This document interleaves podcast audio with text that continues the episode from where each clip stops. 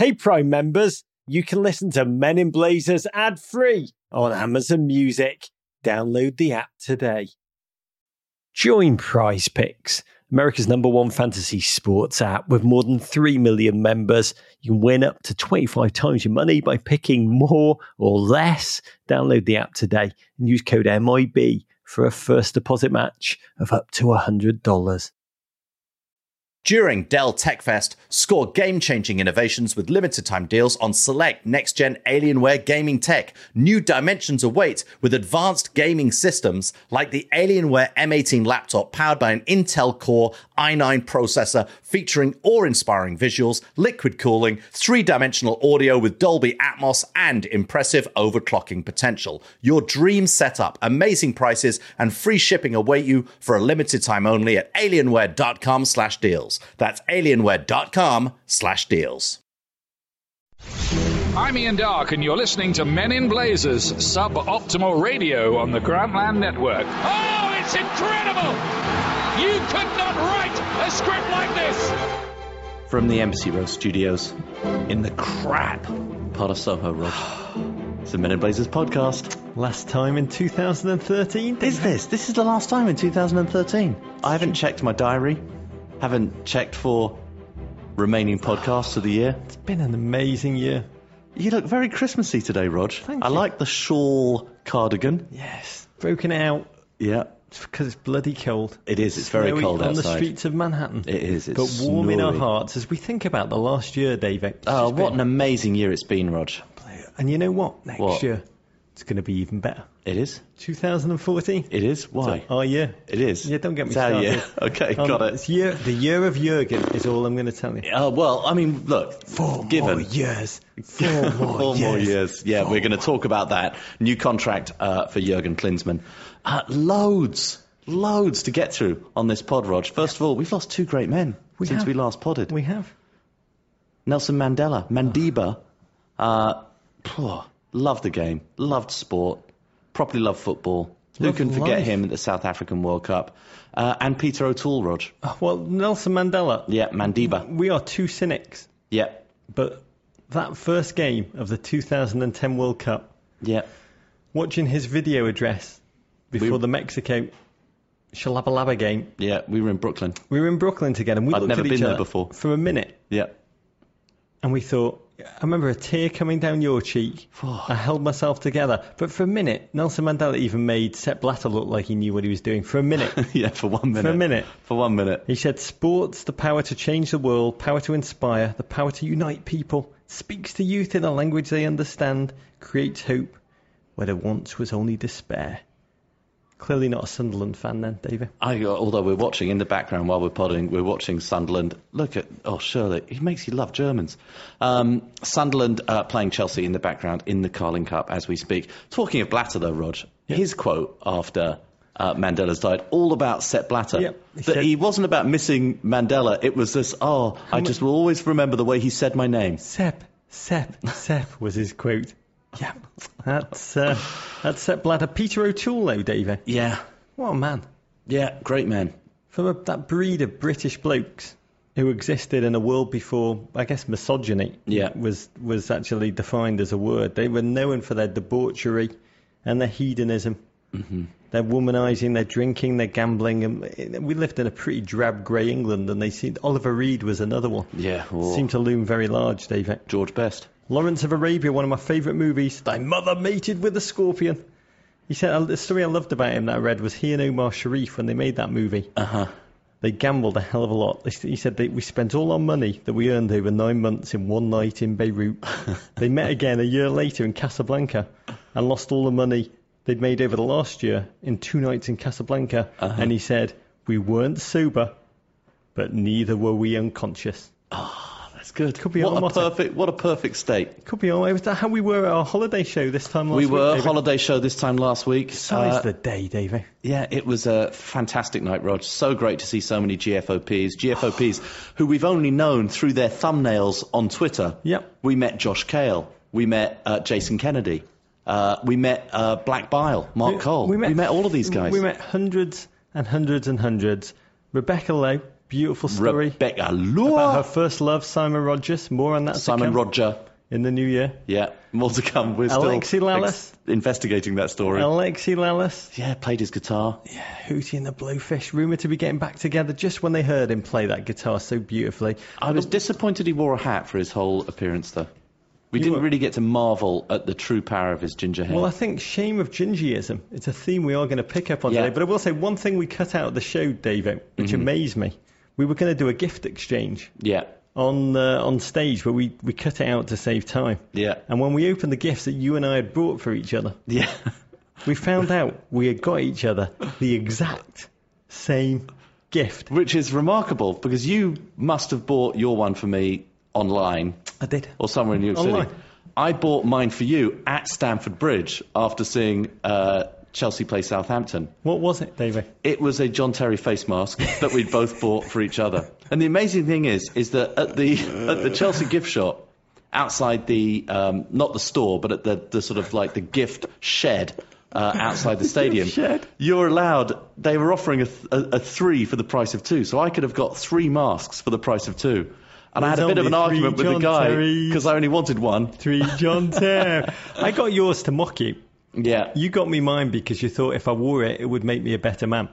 yeah, pretty much. But I realised afterwards, I Maybe actually. a bigger hit with the ladies. I well, I was going to say I got, I got yours because I thought it would be cheaper than Viagra for you to spice things up. You know oh, I mean? well, there you go. We got a packed show, Rog. Uh, final pod of the year. A deep dive into this weekend's latest bare bottom spankings, which passes narrative in the Premier League. I think we know something now, Rog.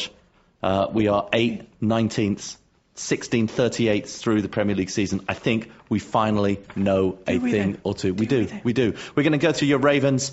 And Rog, uh, you have an interview uh, coming up with Indianapolis Colts quarterback Andrew Luck. What a great American name, Andrew Luck. Great American man. Yeah. And uh, your chance out there, GFOPs, to win one of 10 copies of a limited edition FIFA 14 game with Men in Blazers on the cover. That's amazing. In our first annual Men in Blazers Biped of the Year contest. Quite excited. Oh, David. I'm excited. The Biped of the Year. Yeah, but we are with 16, God, 38 another year we thing. didn't discover alien life with because that would be the Biped of the Year. It's, too- coming up. 2015. It is coming First up. we win the World Cup, Yeah.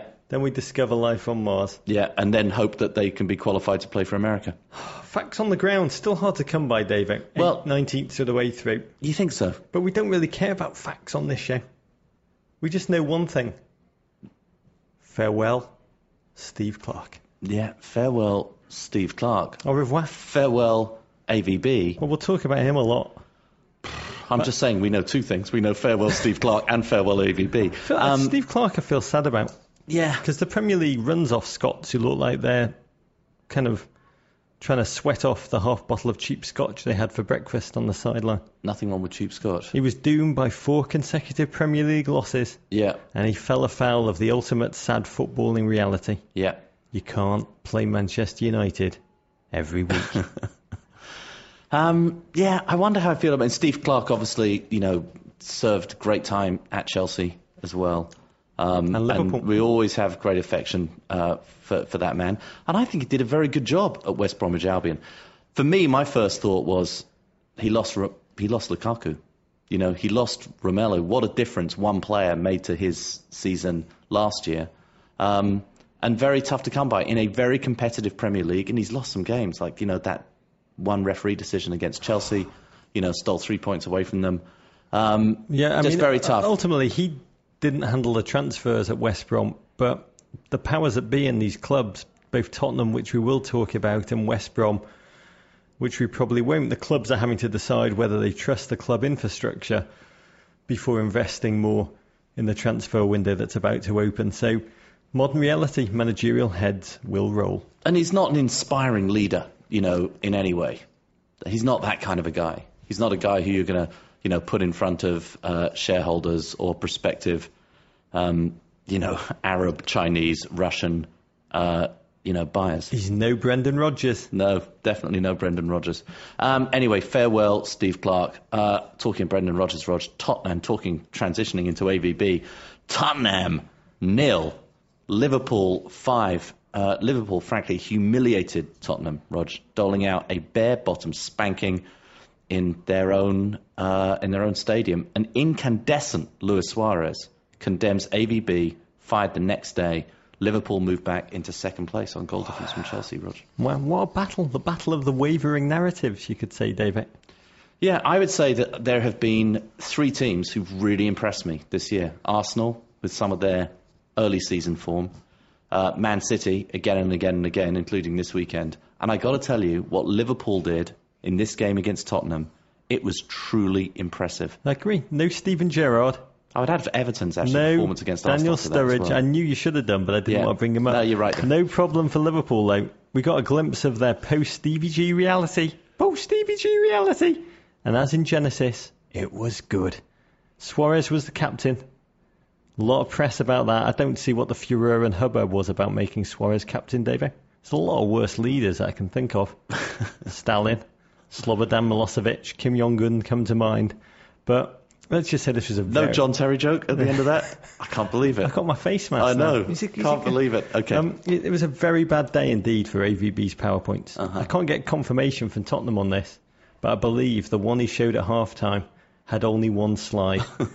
and it just said, negative spiral, in all caps and in a very deep voice. not not in the face. Very, very sad, David. Yeah. Um, Suarez, the captain, let's just call him captain. The captain, my captain, validated the decision in 18 minutes. Oh, I love that goal. Such composure as the bullets flew all around him and he cut inside Kyle Walker, finished ruthlessly.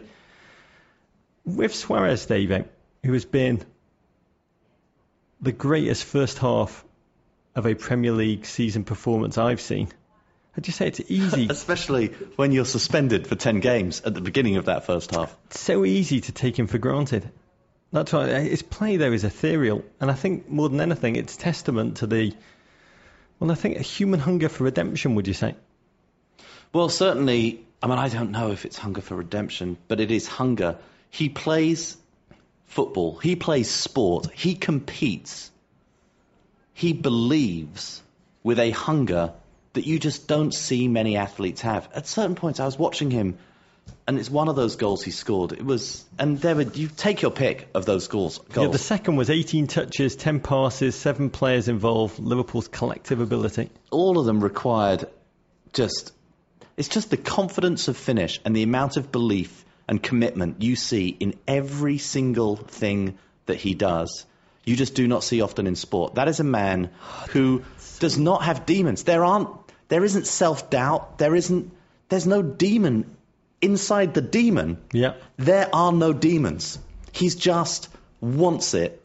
He wants it so, so badly. you, I think maybe the demon's just been incredibly the clinical. face. The demon in the demon is just a very clinical finisher. Yeah. But I, do- I think about redemption when I see him. I think so much redemption. I can imagine Tom Hanks trying to queue up an opportunity to play Suarez in a feel-good blockbuster movie, which Uh-huh. I will never go and see. But he and Kun Aguero, who we'll talk about, I haven't seen it either, Davo, in sport since Sammy Sosa and Mark McGwire were swinging for the fences, minus the chewing tobacco and the roids. 17 goals, 11 appearances, an average of 1.54 goals a game. And perhaps his greatest feat of all this season. and he did that, by the way, with no pre-season, really, with no just coming in cold at the beginning of the I mean, Liverpool had a that. secret um, series of games they played indoors against really competitive teams to get him ready. But you're right. Like Leyton Orient. No, no, no one that good, Davey. But he, more than anything, he single-handedly disproved to me the existence of karma, which has been in operative existence since well the Brahmanic religion in the early Vedantic movement of the first millennium BC. Let's just say, how bad were Spurs though, Davey? Yeah, it's funny. Yes, it is the death of karma. But I got to tell you, as a lover of sport, I defy you as a lover of sport. And I do think, look, we love narrative and we get caught up in it all the time. Oh, but at a certain point, We run a bath But at a certain point, we love also it. love football. And when we watch players, what happens a lot in football is we start judging people on the basis of their narrative rather than on the quality of their football. And Suarez is case number one of a guy. You do not, if you're going to underrate Suarez as a footballer because of everything he does, you do not truly understand or get football. He is an amazing, amazing footballer, and it is a joy to watch him play the game.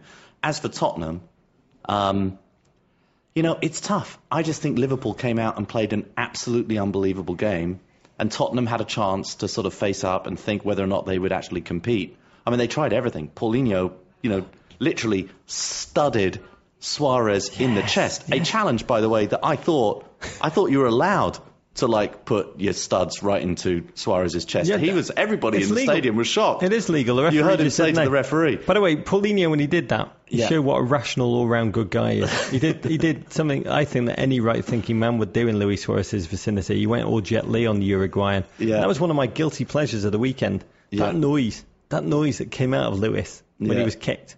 Yeah, He screamed like a little yelping Shih Tzu. yeah. And I want uh, someone who listens to the show. Could you put it to techno music? I would do if I had the know-how. I'd go to sleep listening Yeah, to that. It would garage sound, band. It would sound like what does the fox say? Yeah. It was just like a, Yeah, oh, it was a good beautiful. noise. an amazing noise. But they've got all these big boys: Tottenham, Dembele, Paulinho, Sandro. They had Capoue, they had Michael Dawson floundering at the back, and Liverpool looked like Visigoths hell bent on sacking Rome every time they went forward. Yeah. No collective team play from Tottenham. No cohesion. You know, there was a moment where you were watching replays and you were thinking, and the uh, you know the, the the analyst Graeme Le Saux was sort of saying, well, this, this you've got to defend at a better level than that. And I got to say, you'd then watch the replay and you'd think, I got to tell you, Tottenham actually worked pretty hard to defend that. They just could not deal with the movement again and again of Suarez, but also Jordan Henderson. Jordan Henderson. It's almost like Stewart Downing voice. Jordan Henderson had an amazing game of Raheem football. Sterling, born again. Fantastic game of football. Flanagan. Flanagan and Flanagan's Flanagan's, mole. mole. Both amazing games. And, and my favourite, yeah. Coutinho. Coutinho The Marvel, a great game. who has a Joe low- Allen had a great game. I believe no one has a lower ratio between worst hair and best foot skills than Coutinho. I think he's unbelievable. I have to think about that. Flanagan, that moment, David, Yeah. when he played the role of executioner with his first league goal, yeah. and probably it will be his last, because Suarez celebrated with him by kissing him flush on the mouth. Ugh. All teeth and no tongue with that one. Ugh. Oh, I don't. That annoyed me. That should have been on after the watershed. Jon Flanagan's goal-scoring face. They Yeah. shouldn't have put that on when Yeah, children could right. see it. You're absolutely right. It was a. It was like in the NFL where they put those commercials on for X-rated films. It was. It was. Children should not be looking at Flanagan. We're still face. finding it difficult to talk about Tottenham. All we can do, which is great, is talk about the victors. But what is there to say about Tottenham now? Two comprehensive shellackings uh, against Manchester City and against Liverpool. and, Frankly, and a three 0 against West Ham. Yeah, and, and but within this period, also we should say a two-two uh, draw against Manchester United that was a better result than I think that even AV, AVB almost gave that away in the press conference by attacking the press. But what do you make of this team, Rog? What do you make of them? Well, they're just five points off fourth place, I David, know.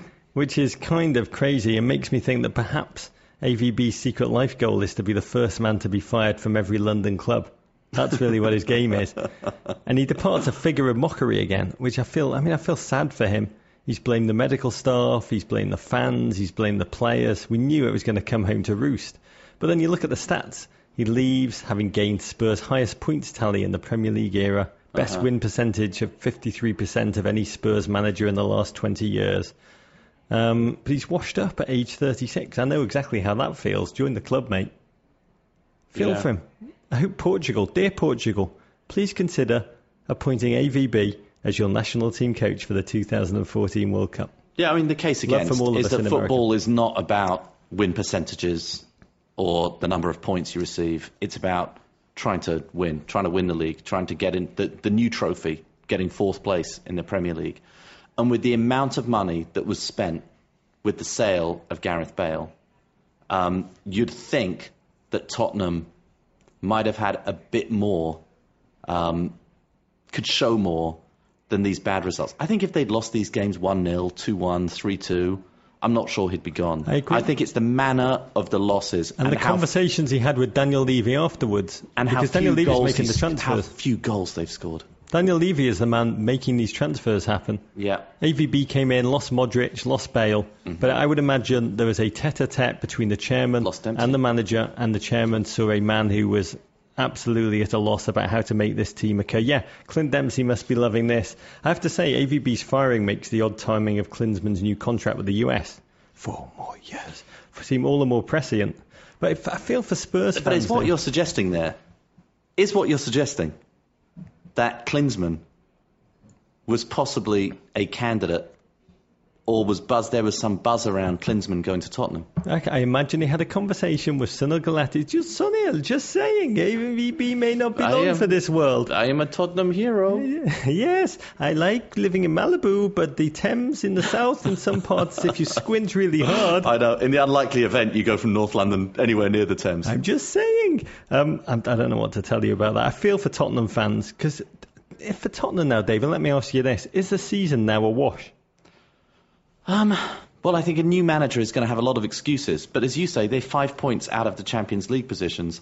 And these teams are going to beat each other. There are a lot of points that are going to go either way. As In your, these your top ten team, as these Bevo's top, 10 nine table. or ten teams, the top ten table, a lot of these um, teams have still got to go and play each other. And there are a lot of there are a lot of t- a lot of points are going to be dropped. A lot of flip flopping narrative. Two weeks ago, Liverpool lost to Hull City. And we Yeah. talked about how quickly a segment of the Liverpool fan base turned on Brendan Rodgers, turned on FSG.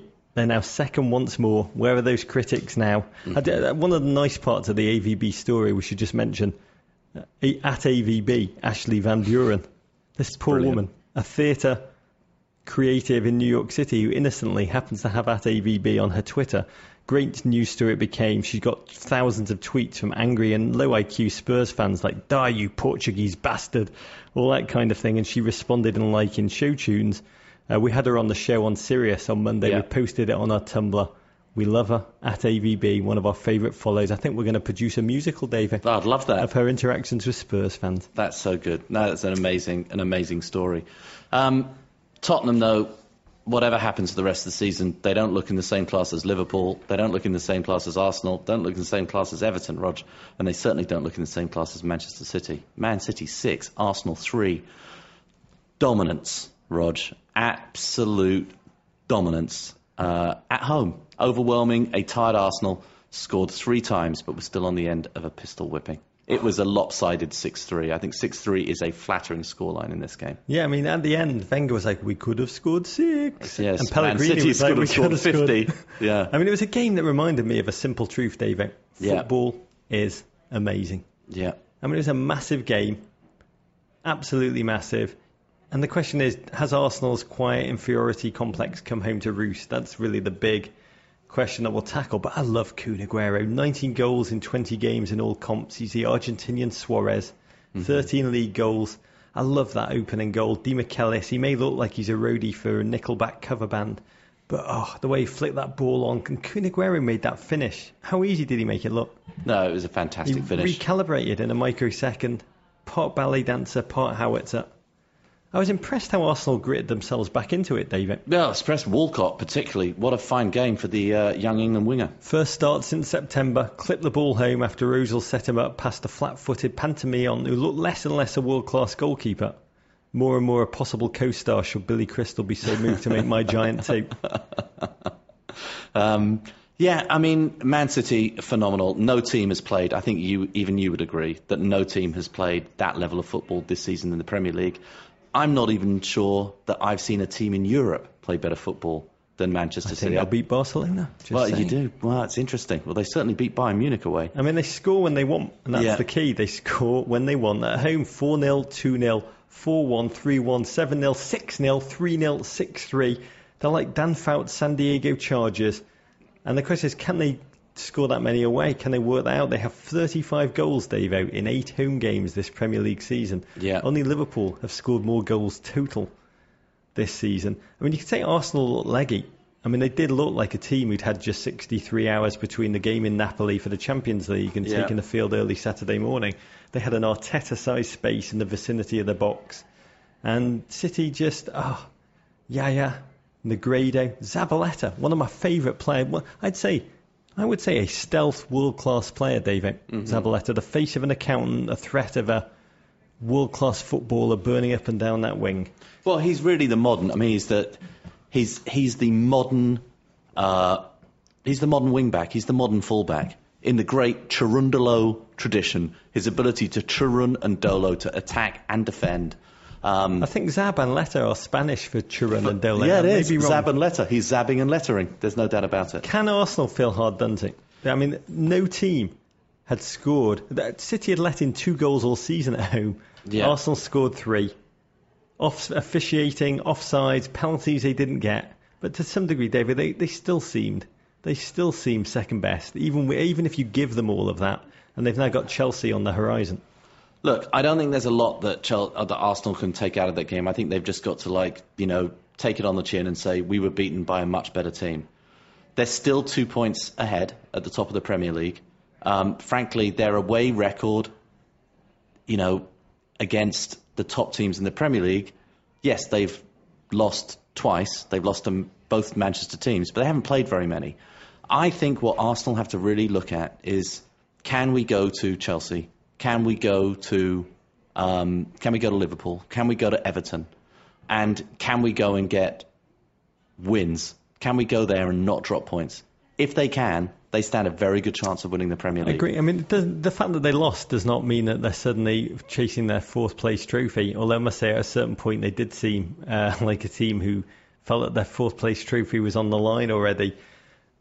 The transfer window is going to be the place where we work out the exact order of that top four. I loved what Robbie Earle said. He said there's a mini wobble, and if they don't win it, Chelsea, it will become a full scale wobble.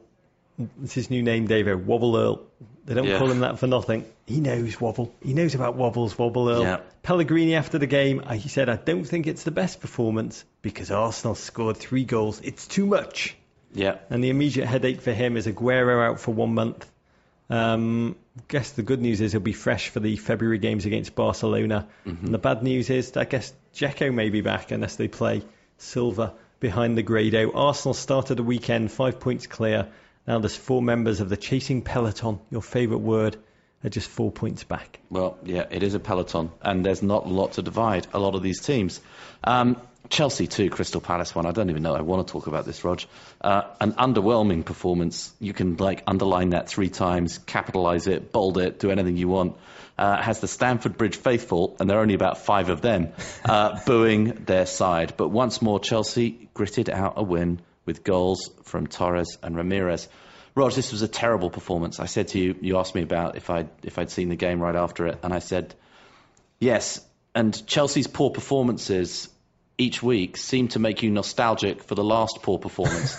um, the, this, this made me nostalgic for the uh, loss uh, at Stoke. That made me nostalgic for the loss against Everton. The performances just get worse and worse. This was terrible. This was terrible. Chelsea. They scored No- too early. Is no- that your analysis? Is that your if, if that your analysis? No uh, width, no ability to cross the ball from either side. You know, you asked me earlier what I think of Willian. What I, th- I have no idea what I think about Willian. Yes, he created the first goal by by uh, hitting the ball turned onto the post, but I don't know that he's really a footballer. Chelsea just huff and huff and puff and puff. They possess the ball and they conspire again and again and again to get no shot on goal whatsoever from multiple, multiple, multiple, multiple, overwhelming, outmanned goal scoring positions.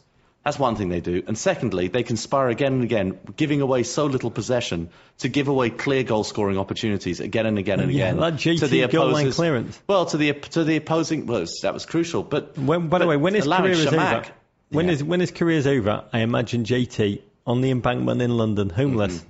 selling Betamax videos called JT's top 100 goal line clearances. Get him here, get him here. Yeah. Oh yeah, Marouane Chamakh, horse tout. Oh, I love that when he lashed home with John Terry just watching. Mm-hmm. That is a man. Horsetail, who's had just two shots in eight league appearances. But as good from as the home. finish- scored with both of them. But as good as the finish with Chamakh, it's just absolutely no pressure on the ball coming into the area. That is, is the.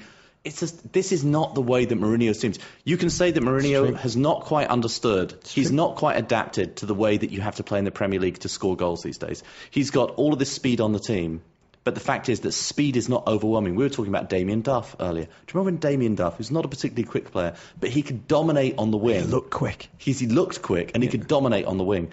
Today, you need so much speed, such overwhelming speed to go and beat a player one on one. And certainly at the point you're met, you're, you're, you're double teamed. There's no way to Well, go. the, the game and- and ended up oddly tense. The Palace fans, I love the Crystal Palace fans. They spent the whole game chanting, "Is this a library? Is this a library?" To the two tune of Jose Mourinho, Jose Mourinho. a lot of moaning for the Chelsea fans at the end. Palace just wouldn't be killed off, and they were awful. Chelsea's passing just fell apart. Mourinho said. I thought Palace were great. by the way, Oh, I, thought I don't think poor. they were awful. I thought they were poor. I thought Chelsea were were doubly poor. He said the ball smelt the line, but we must work out how to kill games confidently. Here's the big issue from Kill this. Games. Chelsea team beat Arsenal on Monday. If this Chelsea team beat Arsenal, as bad as Chelsea are, they're diabolical. Yeah. They will, they will go top of the league. It will feel a bit like Kevin Spacey becoming vice president in House of Chelsea Cards. if that have played diabolically, Rog. But Chelsea is not a diabolical team. There are great individuals on that team. And they are still, you know, you play against them just like Mourinho before they played Southampton, which is, oh, how are you facing up to play Southampton? He says, well, look, yeah, Southampton are a very good team. But I think they're going to realise that we're one of the best teams they'll play against this season. We offer a challenge as well. Chelsea are a hard team to go up against. They're physically strong. They have speed all over the field. And they definitely have flaws. And that, but they have scoring threats from all over the place. And they have world class players in every position. However, the idea that they are in second place or third place, only divided on goal difference from Liverpool, it is crazy. But every team has had terrible performances this, this season. Look, every single team. It's Kevin Spacey, David. It is. It's Kevin Spacey. It just And is. Talking about terrible teams. Yeah, Aston Villa, nil. Oh, Manchester United, that's who you mean. Three. This was a good performance, actually. Uh, after back to back losses, United got a much needed win against an insipid Aston Villa, thanks to a strong performance from Danny Welbeck. Fantastic performance, filling in for RVP. 3 0, and even Tom Cleverley He did, scored. Cleverley scored, scored a good one. I didn't watch the game as much as Rubberneck, David. I, I, I think, like many people, I tuned in to watch Moyes age months in 90 minutes. Yeah. But those two goals in two minutes by Welbeck gave United haters, mm, like me, Mm-hmm. little joy. And Man United could be back. They could be back, Rog. They're not sitting so far back, and the teams ahead of them are not so good. You start winning games away, like at Aston Villa, who at times this season have been a top 10 team, and you never know. Well, they you were, could be there. They were truly, truly crap. We'll get to Aston Villa in a second. I did love when he scored his second goal, Danny Welbeck. The United fans started chanting, "We are staying up, we are staying up." love that. That kind of symbolises the season so far for United. But the team ran rampant. Villa was so sloppy. They were unable to defend. Rooney ran rampant once more. And the odd stat, United, inverse of City goal wise, they've scored exactly twice as many away goals as they have at home, 16 to 8, which is very, very odd. Very, very odd. Um, and the, another thing that was beautiful about this game, you mentioned earlier, there's just moments when you watch Luis Suarez, a footballing beauty that transcend the individual. Mm-hmm. You, I defy anybody, and no matter how they feel about United, to not derive great pleasure from watching Darren Fletcher oh, come back. take yeah, the field. come back on. Substitute, 20 minutes to go. First appearance since Boxing Day last year after being diagnosed with uh, ulcer, what's the word? Ulcerative colitis. Yeah. Colitis. Huge ovation. Um, beautiful. Moyes has a new weapon at his disposal. Talking about big weapons, big Yeah. problem for Villa. Christian Benteke, fat new contract. Yeah. No goals in 11 hours plus of football. It's as if his goal scoring spirit just flew out of his body through Aaron Ramsey's nostrils. Yeah, big problems for Belgium as well. Um, you know, many saw him, even though they do have Romelu Morales. They've got other options, but many saw Benteke as the great World Cup striker, one of the players that was going to break out in Brazil next They've summer. got two terrible players, yeah, Benteke and Fellaini. They're Yeah. crap. Belgium, total, total crap. Um, interesting story coming out of Old Trafford, which is about everything and nothing. Fergie always hosted a Christmas panto where the youth team were able to mock the first team.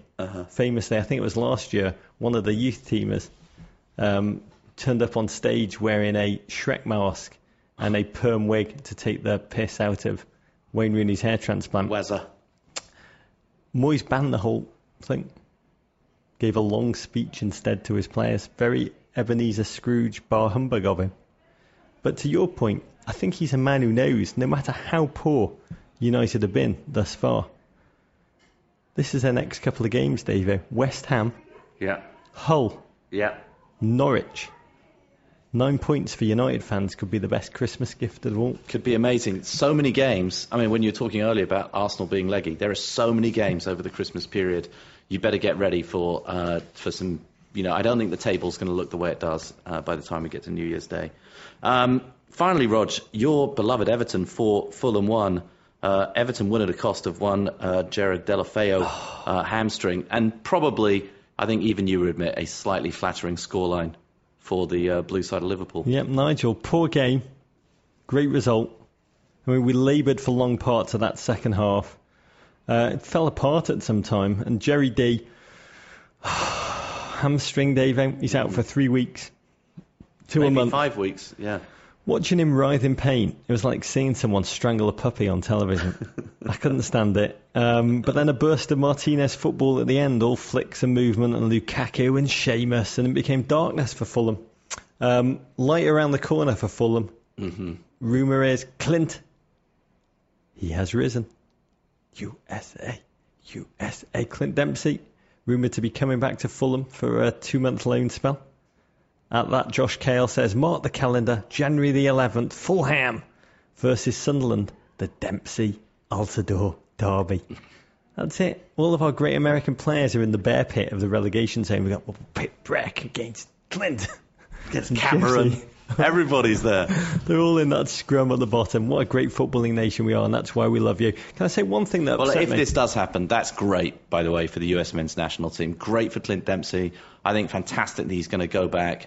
I mean, notwithstanding the bad weather, the cold, and the risk of injury, for Clint to, to go back right now to Fulham, it's great for Fulham fans. Great to try and like keep them up, but great to keep them in shape for the World Cup. and rewind the last 60 months as if they've all been a bad dream. The thing that annoyed me most about this game, and something really upset me the whole weekend, Dave, and I couldn't work out what it was because Everton had won three points. I thought they were going to lose. They won.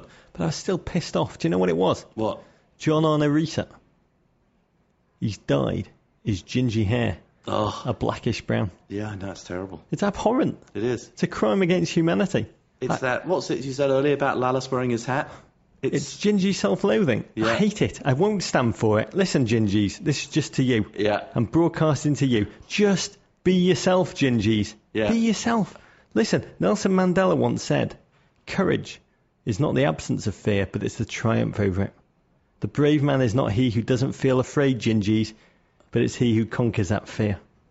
Be yourself. We should say great weekend for Gingies, Rog. Ben Stokes, the uh, England number six, in a terrible uh, uh, winter for England down under in Australia. Lost the Ashes 3 0. But the one bright spot for England, Ben Stokes batting at number six, scored a century in his second test. He's a fantastic Gingy. You might be second-class citizens, Gingy, but we're all right with it. Yeah, it's all good. All good. Uh, Rog, right now you're taking us into an interview. I am. Set it up. Well, I'm going to speak to someone Yeah, who plays football but American football, quarterback style. but loves Soccer. football football. Our guest today gives new meaning to one of our favourite phrases, quarterback style. A man who graduated from Stanford with a degree in architectural design, received the Al Masters Award for smartest athlete along the way, and became the first overall pick in the 2012 draft, proceeding to break rookie yardage records and becoming only the fifth quarterback to pass for 20 touchdowns in each of his first two seasons. Not bad for a gent who once interned in the MLS with the San Jose Clash. Welcome to the pod, a man who lists two of his favourite things as books and soccer. Starting quarterback for the AFC South leading Indianapolis Colts, Mr. Andrew Luck. I appreciate the introduction. I have to I have to correct you though. It wasn't the San Jose Clash, it was the San Jose Earthquakes. The Clash is going way back, I think, to like the NASL of the 1970s. It's you youngies. You always confuse us, Andrew. Got congratulations on the win over the weekend, playing against the Houston Texans. You, you came of age in Houston. It must have felt a little bit like the Andrew Luck Derby to you. Uh, thank you. It's a big win. Uh, it's, it's fun. You know, Houston's in our division, so we get to play them twice a year. Uh, you know, I still have a lot of family that lives down there, so it, it's always uh, you know nice to play them, especially when it's down there. My my, my grandparents they're they're a little older, so it's harder for them to travel, but they they can always make at least one game a year. and they get to see you glorious. But you came of age in London a little bit, and you were exposed to football of the English beer and pie variety there. Can you take us back to your early interactions with the game, Andrew? Yeah, so I grew up for for you know nine years overseas, a couple of them in London, and then the majority in in in, in Germany. Uh, you know, my my father was working for NFL Europe, which was which is a now defunct sort of minor league system for the NFL, uh, and, and and I love soccer. I remember we lived close to Arsenal's old stadium. Was it was it Highbury? That's right. Is that is that correct? So I, I know we, we went to a couple games there. Uh, you know, obviously played it in, at recess in school and and you know little league. So uh, I you know, definitely enjoyed the sport. Uh, still do. Still love the sport. There's so much NFL and college style football on television. What is it that grabs your interest about soccer football, Andrew? I, I don't know. I think one, you know, going back to maybe growing up and, and so many fond memories of being in Europe. Uh, you know, the passion. Uh, I think you know that, that that supporters have for their football clubs in, in Europe uh, is, is is different than the passion you know an NFL or college fan will have, and you know I think both are great in their own right. But uh, but to me, I think you know the the the, the, the supporters of you know of Tottenham or Arsenal or Manchester United or, or, or I loved I loved watching the games and and hear them you know hearing them chant and sing and, and I love the fluidity of soccer. Uh, you know you have your two halves, your 45 minute halves, and you know there's going to be action in it where you know there's, some sports you know the sport I play football uh, seems to be a much more staccato sport where you go you stop for a while maybe a TV timeout and then you start up again. You drink Uh, a light beer fun. in between plays. a light beer, exactly. Uh, the, how do you consume your football now? I mean, in NFL season, is the DVR a crucial ally for you? it is. I, I honestly do not watch that much during the season. I, I you know, I think it's it's great now. Uh, you get to, you know, NBC has so many games. I know the Champions League uh, on Fox, so I, I I try to watch at least one game on a Saturday afternoon uh, to relax. That's sort of when I have a little bit of time off, and and you know, I'm definitely plugged into the MLS season uh, fairly heavily. I'm a big supporter of the Houston Dynamo. My father also used to work for that that club, so uh, He was the president. Yes, he was. He was. Uh, he was. He was so an I- amazing bloke, Oliver. Amazing bloke there. But you actually travelled to games, right? Earlier this year, you took Matt Hasselbeck to a game in London. What was that like? Oh, it was it was it was it was a champion. It was the Champions League final between uh, Borussia Dortmund and Bayern uh, at Wembley, which has always been a dream of mine to go watch a game at Wembley and to make it a Champions League final was was very special as well. You just wanted to watch the German invasion, right? it, it was a German invasion. It was interesting too. The pregame pageantry reminded me of a an NFL game, and they had they had there was some knights in shining armor. It was an invasion. Well, what did Matt make it of all? Oh, you know what? Matt Matt didn't get to go to the game. Actually, he was he, he didn't make the trip. Should have corrected. Sorry, but but but I, I I do. He does yell at me if I get if I get talking about soccer too much. Uh, but he puts up with me most of the time. In um, and I know you you did come of age in London. I know you're a fan of soccer. When we said you were coming on the show, we heard from a lot of Arsenal fans who believe that you support that team. That we heard from a lot of Tottenham fans who believe you support that team, Andrew. What- what- What's the truth? I know, there- what is the a- truth of your fandom? That's a paradox, right? Go on. Uh, it, honestly, I support the U.S. players. The, my, the the team that I follow completely is the Dynamo, the Houston Dynamo. So that's my number one, you know, team in my heart. Uh, I started supporting Tottenham because of Clint Dempsey. Uh, you know, as an American guy, I, I know it may not make sense, but I try to support as many of the American fellows playing over there as possible. So right now, you, you know, Jozy Altidore on Sunderland, and then You're big Breck on Shea Stoke. and- You're bit Breck Shea. yeah, Breck Shea and Geoff Cameron. Geoff Cameron, an old Dynamo player. Oh, we adore Uh, Geoff Stoke. Cameron on this show. Yeah, and when and when Stuart Holden was on Bolton, and they were in the in the Premier League, I try to follow them. So I don't I don't know if that's fair or not. But you, Uh, you, it, it says on your Wikipedia page that you previously supported Arsenal, but switched to Tottenham, which to me, what do I know, Andrew? But it's a little bit like ditching Stanford to become an Oregon fan. I know I I'm I'm aware of that. Um, I, I should have said my, my allegiance more to, to Clint Dempsey, but now that he's gone, I mean, you know, I'm open again. I So guess. no Tottenham allegiance at all, especially not after this weekend. no, no, not after this weekend. There was a what was it? There was a goal fest, and they were on the wrong end of it. They right? when their manager was replaced, it's either going to be Bob Bradley, Lane Kiffin, or Jason Sudeikis who uh, who steps in there to, to try and pick up the slack. We asked our listeners, Andrew, which Premier Yeah. League footballer do you most resemble in your play? Got a lot of answers. A lot of people thought it was Jack Wilshere without the injuries, a young leader. A lot of people said you were a young Yaya Toure, which I admire and fear at the same time. At Sam Fauché said, Andrew Luck, he's a mix of Rooney's grit, Aaron Ramsey's flash, John Terry's size, Timmy Howard's beard, and a bit of Lescott's facial expressions mixed in for good measure. Who, who do you who, who do you relate to most on the on the English Premier League field of play? Oh, I think those are all very kind uh, comparisons. Uh, I appreciate it all. I think I think it'd be great to be to be one of the Torres. Uh, I love watching those big big guys play.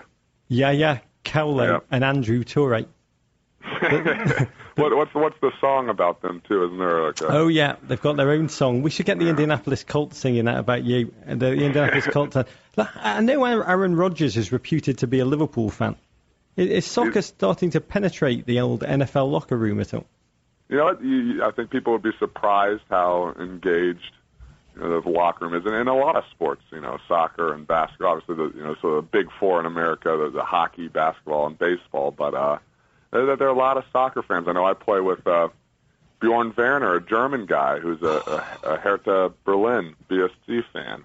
You know, he grew up in Berlin, so so we uh, we we've actually been talking a lot of smack to each other about the World Cup draw. Oh, Group G. So the group of death, or the Todesgruppe. Yeah, who's going to get through that with America, Andrew?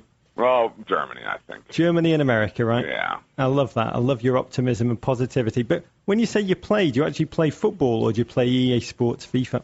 Uh, a little both. I play play probably more FIFA on on you know, on the Xbox, but uh, you in quite- college I I'd, I'd play intramural, which is sort of you know the, the intramural college sort of rec league uh, with a bunch of other football guys, and uh, we never made it to the championship. We always lost. What what kind of a player were you?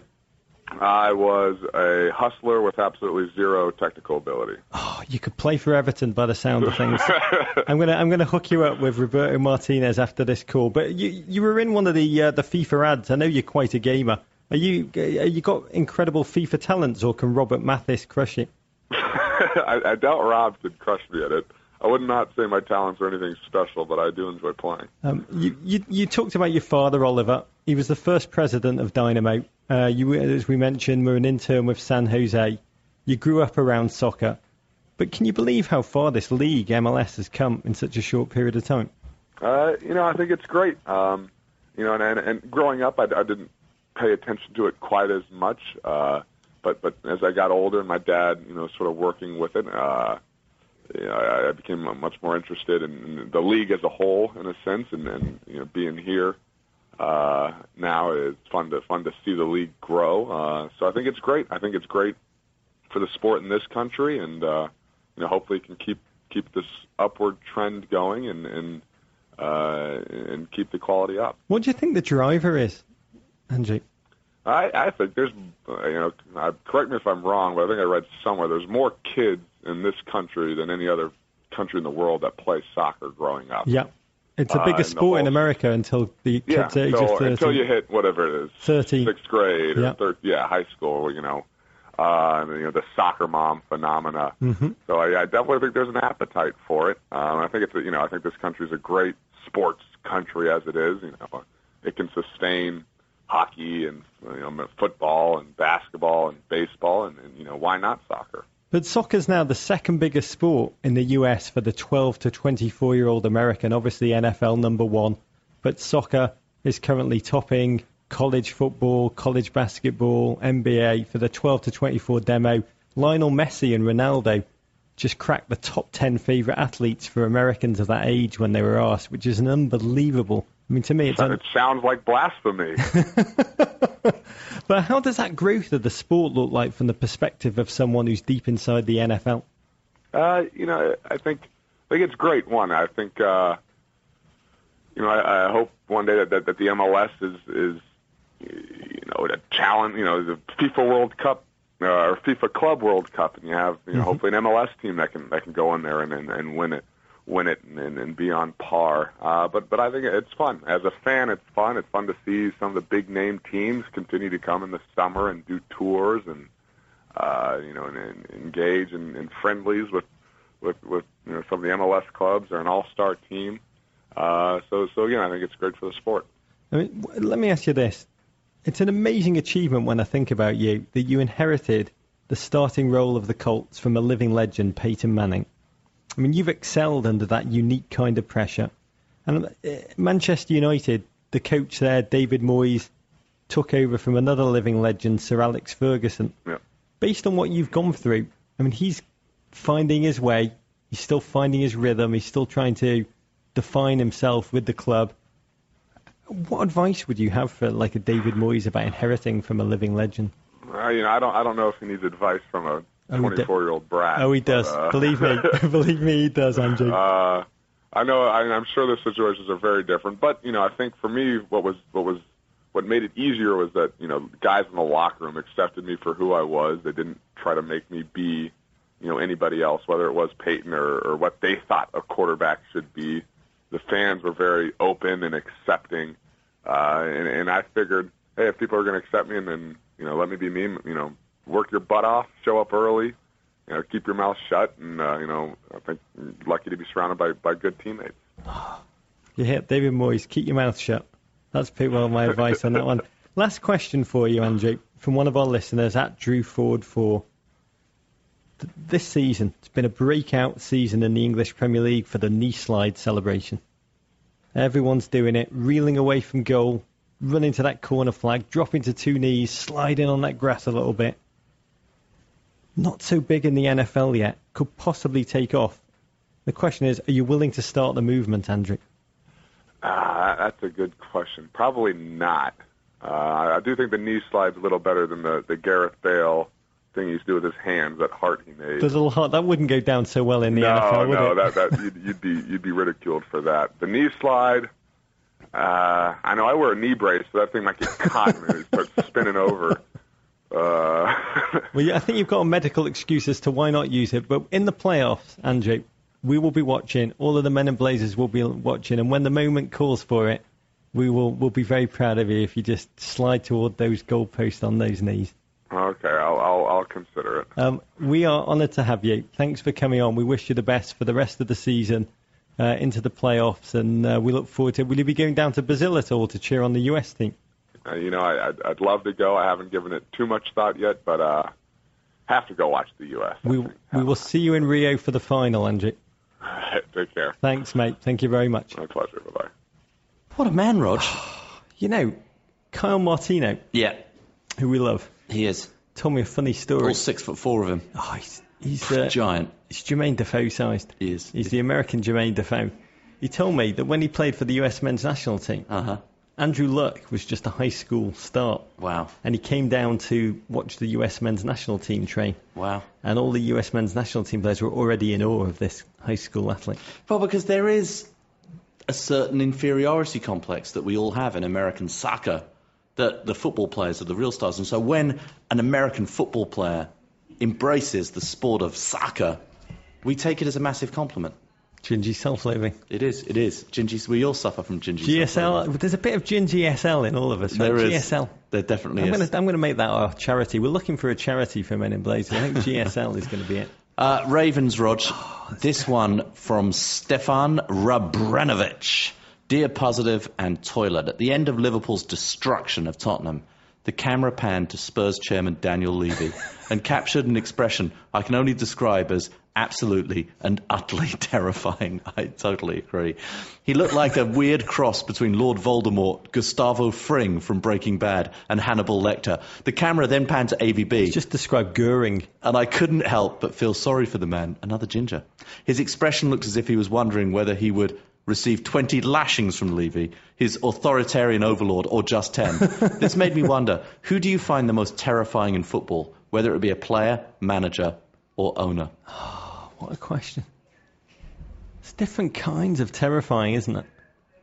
Because on one hand, I find Vincent Tan frightening, Yeah. where someone's bailing out your club and then just using it as a plaything at whim, and you're powerless to do anything about it as a fan. Like for me, Portsmouth, what has happened to Portsmouth? Just an ultimate plaything handed over from one ill-intended oligarch after another. That that is that is proper terrifying. But you mean as a player, who's proper frightening? Who's proper proper frightening? I've got one. The big dunk, Duncan Ferguson, Yeah. Everton legend, four convictions for assault, two massive taxi fight uh, fights at taxi ranks. Headbutted famously defender John McStay while playing for Rangers and ended up in prison for three months. My favourite big dunk story was when in Liverpool two robbers broke into his house. I think they may have been armed with a rifle. Maybe not, I can't remember. But he confronted the robber who tried to escape. And Big Dunk actually pulled the robber back into the house, through back through the window so he could beat the crap out of him. And then the robber ended up trying to sue Big Dunk for assault. He's now uh, off the alcohol. He's a youth coach at Everton. That's so great. And it's funny. I don't know that I find him terrifying, and I think one has to say that the guy I'm going to mention has made, you know, the things he does, just as a man, I find very impressive. But one of the hardest, toughest footballers I've ever seen play, and I've been fortunate enough to see him play a few times live, is Craig Bellamy. As an, and he's a guy who I would imagine in a fight, I'm not sure that still, even at the age of, what is he, 56? So I would says. take So he almost. says. I would take him versus almost any other You player would in the Premier League. So I hang on, if Craig dead hard. Bellamy, if Craig Bellamy was having a fight against Roy Keane, yeah, you'd pick I'd Craig take Bellamy. You would. Yeah, With, with the pool balls, Bellamy coming in there, oh, weighing Bellamy, in there. Bellamy would do anything. Bellamy. By the way, I might the one player I might take over Bellamy is Suarez. Because Suarez is just a guy, he's like a Japanese fighter in World War II. There's just no, he is never, ever, ever, ever going to give up. He's just going to come at you and come at you and come at you and come at you and come at you and come at you. He might roll around if he gets kicked in the ankle a little bit too much. He might, he might fake a shooting or a stabbing. But uh, Bellamy, I'd say, is genuinely I'm going to take you Bellamy, and I'm going to throw him up against my Roy Keane. Irishman at the heart of United's treble-winning team. That British television just aired that documentary, Keane Yeah. and Vieira, the best of enemies. They tried to look at the Arsenal-United rivalry in the 19, late 1990s, early 2000s through their two hard men. Patrick Vieira, he was proper hard. Yeah. But even today, and they're both now long retired, you can still, Dave, you can still see the fear in his eyes through that hour long documentary as he sat across the table from Keane, who's now 42. He's been retired from the game for seven years, but he's still all the way. The joy of watching this documentary, and it is on YouTube, we tweeted it out, you can look at our, um, our Twitter path. He still seems liable to snap and attack. He, he, just wants to reach across the Vieira and start banging his head on that desk. I've never seen a man smile with such disgust in my life outside of The Godfather. I'm not saying Keane's not hard, just in case he comes over and, and takes me. uh, for, what a great American name we've got coming up, Rog. Let me just savour this one. From Blaze Davenport. I love America. Dear Roger Daviso, 2013 is almost in the books. Time magazine does its Person of the Year. Who would Men in Blazers Person of the Year be and why? So, Rog, we're going to answer this, Yeah. and then we're going to open it up to a competition. But let's start with our answers. I've got three. I'm going to count down in reverse order. Okay, I've got three too. I've got to try and remember who they are. My first, third biped of the year. Yeah, we're doing bipeds, not people. Yeah, because be- we want to include alien life. We, we believe deeply in a- primates. A, wide embrace. Gingies too could Yeah. be it, for instance. So they're all in the biped category. Number three, yeah, Mr. Roberto Martinez. yeah. I've written a little testament to each one. Can I read it out? You have taught me life lessons about the cosmic role of optimism within the universe. Look, you gave virgin birth to Romelu Lukaku and Jerry D. I bring frankincense and myrrh to your manger. Yeah. Uh, Rog, I haven't written personal things, uh, but I think certainly the first person I'm going to announce in my uh, shortlist for Biped of the Year is somebody who's going to surprise you. Someone who doesn't often get a lot of credit, but when I actually went down and, and thought about Is this the Frank managers, Lampard? Do you know what? Frank Lampard is not even on my shortlist. Ah, a man God. that broke the goal scoring record at Chelsea this season. He really should have been. Oh, what did I do? I walked He into that really should have been. It's like I just But walked into a ring. no, I wanted to look at some people that I'm not sure get enough appreciation, and certainly don't get enough appreciation from us. So my number one is Arsene Wenger. I feel like the job this guy has done. Think about the narrative for him this year.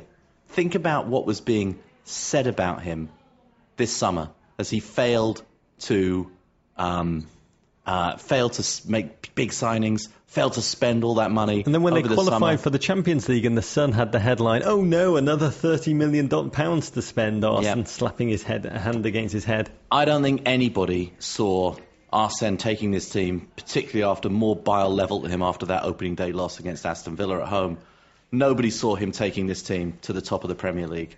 And I think that you look at the stability that he has guided that club, and whatever you think about Arsenal, whatever you think about Arsene, the job that guy has done with a smaller squad than almost any other elite team in the Premier League, the job he has done with the style of football that that team plays week in, week out, year in, year out in the Premier League, uh, the job he has done developing young English footballers, which you just don't see happening at a lot of other clubs. Yeah, we, and the way England. we didn't talk about that Jack Wilshere. The, Yeah. the blur, NBC blurred out. The, they kept showing it, but they Yeah. kept blurring out his stubby little. Did they blur it out because it was a stubby sausage finger and it was disgusting, or they just didn't Like They don't the blur? Brendan Rodgers' fingers. There's no reason for them to do Jack Wilshere's. But I think that uh, Arsene deserves a lot of credit for what he brings to football, what he's done for Arsenal Football Club. And he has, I don't believe they'll win the league, but I think he's done an amazing job with this team, and I think he's done an amazing job. I bet you football. he's so happy that he's not even keeping a diary now. Do you remember? Do you ever keep a diary when you were little? No, never. I did. Until I realised you only write a diary entry when you're really depressed and miserable. Like when things are happy, you don't take time out of your happy schedule to, dear diary, I'm clicking my heels today. So when you look back on your diary, it's just Yeah. misery and pain. I bet you Arsene Wenger has not written in his diary since about second week in August. Just happy. Makes me happy that Arsene is happy. Number two for me, Yeah. the number two biped of the year, as seen by me, Rebecca Lowe. Rebecca Lure. What she has done, her name again, Rebecca Lure. what she's done to professionalise and elevate the coverage of the game for me, Uh-huh. it's just taken American soccer broadcasting to another level. Mm-hmm. Simply put, Dave, I've been thinking about this. Rebecca Lowe is the Khaleesi of American football. She's a mother of dragons. And you and I are her blood riders. We live and die as blood of her blood. We ride at her side to keep her safe from harm. Frank Lampard just scored, by the way. Um, so It's in the League Cup, that doesn't count. Uh, Rebecca Lure, you haven't even mentioned her hair, though. I mean, her hair, what that brings us on a the pleasure just seeing what her hair is going to be like. I love her intelligence. I love her intelligence. And I her love her hair. insight. And by the way, all I'll tell you is Yeah, Simon Roger has been contacted. I'll say no he more. has. That's all we're saying. He has been contacted. Um, Number two for you, Dave. my number two, Rog. You see me, Rebecca Lowe, and you raise me. This is a man that we genuinely appreciate, but still, as much as we appreciate him, we still don't appreciate him enough. He is still not appreciated enough by his corporate overlords at ESPN or by the American football community in general. And that man is Bob Ley, Sir Bob of Ley, Oh, the general. The man who received, there was no other candidate, the first Golden Blazer at our first live show at Joe's Pub uh, back in September. Um, What is it that you love so much about Bob Ley? I'll tell you what I love too. about I love Bob Ley. too. Let's just put to one side the fact that he is a broadcaster of the old school, non-pareil. He is so he has so much broadcast skill, so much ability, frankly, in terms of the job he does, and so much professionalism. It's the fact that he does all of that and he has all that professional journalistic ability, but he so clearly loves the sport of soccer, has loved the sport of soccer at a time, since a time when it was so not only unfashionable, when he was probably given wedgies and beaten up and laughed at like to his face and behind his back, treated like a gingy at Bristol, Connecticut, and uh, and and at the uh, old ESPN offices on Third Avenue. It is a um, and the speech he made at our live show at Joe's Pub, his passionate discussion of having been there and watched the U.S. men's national team since uh, the early 1990s. It was absolutely moving. He properly loves the U.S. men's national team, U.S. soccer, and I don't know where U.S. soccer would be, frankly, without Bob Ley. So uh, a lot of the reason I came to America when I was little, I was about seven, six. I couldn't sleep one night, and I went downstairs, and my babysitter, I sat up and watched a documentary about Studs Terkel and his work. And I moved to America to work with Studs Terkel. Bob Ley is the Studs Terkel of American soccer. Yeah, listening I think to that's the way great you truth. I think that's great truth, and I got to tell you, this is going to be ESPN's last World Cup in 2014 for a while. Last Men's World Cup. last men's World Cup. Any uh, any broadcaster in this nation or any nation in the world would be lucky to have someone of the quality of Bob Ley working for them. My number one is also called Bob. Oh, My number one biped of the year, according to me. let me just think. Okay, go. Do you have any guesses? Yeah, I do. I suddenly figured out who it was. It's say it. Bob Bradley. It is. It is Bob Bradley.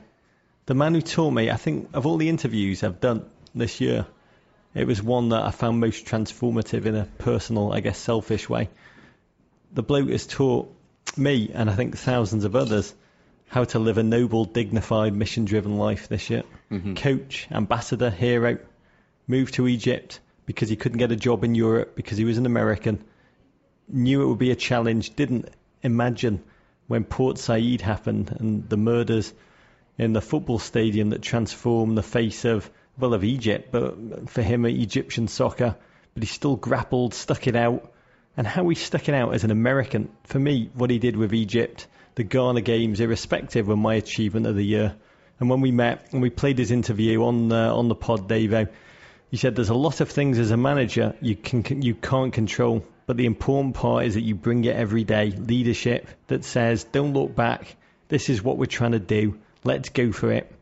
Let's not be afraid. And I, I think that's the credo by which I try or aspire to live my life. So may 2014 bring Bob Bradley the job in Europe he craves and, and deserves, frankly, be a massive glass ceiling broken for American football. Uh, very few uh, greater men in football management than Bob Bradley. A man who seems to, as, as important as his career is to him, a man who seems to put other things in his life ahead of his career. That's why he's so successful. Uh, Rog, my final person. Um, you know, we've, we've, we've talked about him a lot already today, You don't but have I to, must you say, don't have to talk about me some more, I've David. gone- You don't have to talk about me I've gone more. to another level with this footballer after this weekend. And certainly in thinking about these 12 months, the narrative, the line that somebody has gone through. Luis Suarez, where he has been this year, from the shoulder bite on Ivanovic all the way through to the offer from Arsenal leaving the club out of contact, hated by every Arsenal fan saying, "No, we don't want Suarez." Liverpool fans saying, "We don't want him back." And then Suarez everybody the laughing. love of the fans has persuaded me to stay. Yeah, he stays. He has a 10-game ban for the bite. He comes back and plays the kind of football that, honestly, when many people have doubted the quality of the Premier League and the quality of the Premier League to um, to keep up with football around the rest of the world, the fact that we get to watch this guy play in the Premier League, he is just the best. I think he is the best pure striker in world football. I'd say that I'm not quite sure that Messi and Ronaldo quite play the same position as Suarez. Um, Ronaldo seems to play wider, Messi seems to play deeper. But Suarez, for that position he plays, there's no one like him in world football right now. I love watching him play football. I would, if I was allowed to watch one team for the rest of the season, and I'm no great lover of Liverpool, I would watch Liverpool ahead of any other team for this season just because I love watching him play football. Luis Suarez, What a year. what a 2013 Man of the Year. But we don't want to hear ours, do we, Dave? No, we want to hear yours. So uh, we got a competition. Uh, EA Sports have very kindly, and honestly, this is a great honour, Rog. They've crafted a limited edition FIFA 14 with us, Men in Blazers, Rog and Davo on the cover. There are just 10 copies in the world. In a, in a world. There are just 10 copies, and we are going to offer them In this world. all. Yeah, in this world. To, well, it could be in another world. Yeah, You're right. We don't want to discount that. No, we don't want to discount that. We're very open-minded. Um, we're going to offer them uh, all, all ten of them to GFOPs. We're not even keeping a copy. We're offering all of them to the GFOPs who nominate their biped of the year in the most creative and thoughtful way. So we want them to what? Send three or just send one? Send one. Oh, send one. Send you one biped of the year and tell us why. And the most creative and thoughtful and frankly well-written ones uh, to people we also agree with. And they can be Um, accompanied by images or whatever you want. Yes, exactly. Videos, your case. songs. Uh, send entries to meninblazers at gmail.com and we will announce the winners at the beginning of January, Roger. At the beginning of 2014, the year the US men's national team win the World Cup. So, Dave, wherever we are in the world, both of us, and Yeah. you hopefully listeners, as Yeah. the clock strikes 11.59, 55 seconds, 56, 57, 58, 59. Just think in your own head. Yeah. When the clock strikes 12 on December the 31st, Yeah. we are just, whisper it, Yeah. 163 days away Yeah. from when Clint the Dempsey World Cup. lifting that golden painted grapefruit with a hand on it. it's amazing. Coming home. It really is amazing. Uh, Rog, your weekend looks like this: Liverpool versus Cardiff City. Uh, that's what I'll be watching Saturday, December 21st, 7:45 a.m. Eastern Time on NBC Sports Network. Pipehead of the year. Rebecca Lure and Luis Suarez. Uh, Southampton versus Tottenham on Sunday, December 22nd at 8:30 a.m. Eastern Time on NBC Sports Network, and Arsenal Rog versus Chelsea on Monday, December 23rd at 3 p.m. Eastern Time on NBC Sports Network. That one's for all the melons. Yeah, all the melons, without any doubt whatsoever. Uh, we're going away for a bit, Rog. Uh, we're going to uh, be away over the holidays, back at the beginning of January. Roger, I know you're going somewhere very special. Yeah. I'm heading to the UK. I'm heading to Austin. Um, and our best of album, Roger, it's still on the iTunes store. GFOP's uh, selected parts of the first four years of the show, and Men in Blazers Unbutton Now. That's what I call suboptimal, available on iTunes. Yeah, that album, by the way, Yeah, like Beyonce, yeah. It arrived on iTunes without any leaking or press coverage. No, It's um, somehow number one on the iTunes comedy chart. still. Yeah. I don't know. First of all, who classified our crap as comedy? Someone called into our serious A show robot. to complain that all we do is talk about music and statistics. Yeah, we do talk a lot about music. Somehow iTunes think that we are a comedy album. We're above Bill Cosby. We're Yeah. above Mike Birbiglia, two men who both Dave and myself respect for knowing infinitely more about football than we do. Without a doubt. But I, I love listening to. I listened to the whole Uh-huh. album the other day. Hearing you, Dave, and if you do miss us while we're away, which you may or may not do, Uh-huh. definitely check out some of the album because I enjoyed hearing you recreate Nigel Adkins firing. Do you know what I think? I think Kevin De Bruyne might be a gingy. I, that, look at him, look at him, look at him, look at him. He's a gingy. Yeah, he's a pig-faced ginger. It's He's a, very a gingy. We love that. Go on. Rog, we should wish everybody a happy holidays. Everyone, every GFOP, we wish you health and happiness to Yeah. you and your family. Yep. We wish you all that you wish yourselves. Yep. And we just love being with you. Enjoy- Really, really love being with you. Without a doubt, enjoy your football and all your sport uh, over the holidays and be safe and drink lots of bourbon. Um, Rog, dominate. Courage. Venderpunkt. War pig. Stay in charge. Size the day. Size it. Unbelievable. Kung Fu Fight in America. Love you, Rog. Love you, David. Happy Crimble. Happy Hanukkah. Thank you for listening to Grantland. To hear more Grantland shows in your earballs, subscribe to Grantland Sports and Grantland Pop Culture on iTunes. Or go to grantland.com and click on podcasts.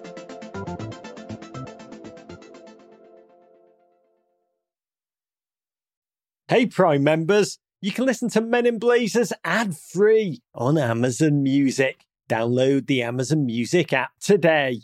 Or you can listen ad free with Wondery Plus in Apple Podcasts. Before you go, tell us about yourself by completing a short survey at wondery.com slash survey. Yo, Trey. Yeah, Kevin, what's up, man? I was just thinking, what would have happened if Drew Brees didn't fail his physical with the Dolphins and ended up playing under Nick Saban in Miami? There's a good shot the Fins establish a dynasty. Tom Brady and Bill Belichick probably don't become goats, and Tuscaloosa doesn't become the center of the college football universe. That's the butterfly effect for real. Hey, I'm Trey Wingo. And I'm Kevin Frazier. We're teaming up on a new weekly sports podcast from Wondery, Alternate Routes. As former Sports Center anchors and current sports obsessives, we're consumed by all the what if questions that make being a sports fan so excruciatingly fun. If you're like us, then you also live and die on the fallout from every drop pass. Or play call. Intercepted at the goal line by Malcolm Butler. Sorry, Marshawn, still too soon. Each week on Alternate Routes, we'll take a flashpoint in sports, break down what actually happened, then explore every alternate scenario and the ripple effects it would have caused. Follow Alternate Routes on the Wondery app or wherever you get your podcasts. You can listen early and ad-free right now by joining Wondery Plus.